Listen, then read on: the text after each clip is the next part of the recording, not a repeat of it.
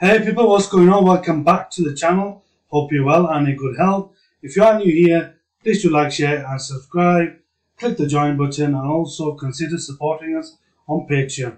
Okay people, let's check this one out. So I did a previous video about the Silicon Valley Bank collapse, and you know, a lot of you have probably heard of it by now.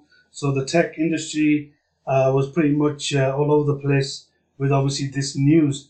So according to Business Insider Africa, we've now basically heard pretty much quickfire that Silicon Valley Bank's UK unit has been sold to HSBC for $1.21. Now HSBC acquired Silicon Valley's UK unit for £1 or $1.21, according to a statement from the bank basically today.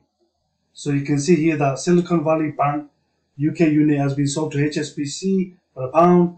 The UK government, the Bank of England, facilitated the private sale, Chancellor Jeremy Hunt said.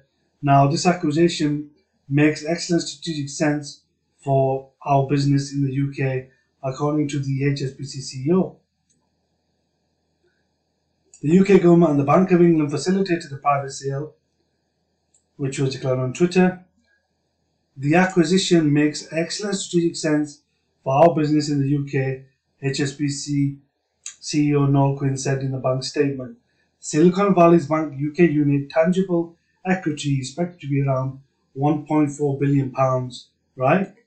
Now, the acquisition of Silicon Valley's UK Bank's UK unit came after the Bank of England said Friday it will place the subsidiary into insolvency procedures. The UK Central Bank added at the time, Silicon Valley Bank's UK unit has a limited presence in the UK and has no critical function supporting the financial system. SVB, Silicon Valley Bank UK branch, is a standalone entity with its own balance sheet and governance structure. Okay, so the bank's UK CEO and head of Europe, Middle East and Africa. Now, Silicon Valley UK Bank had £5.5 billion of loans and £6.7 billion of deposits as of March 10, 2023, per HSBC. It recorded a profit before tax of £88 million in 2022.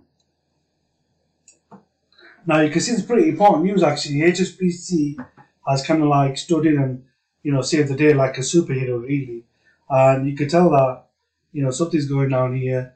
Obviously, HSBC are in strong position, so it may seem, and they've actually acquired this bank. The developments across the Atlantic follow the closure of the bank's California-based parent by regulators just a few days ago.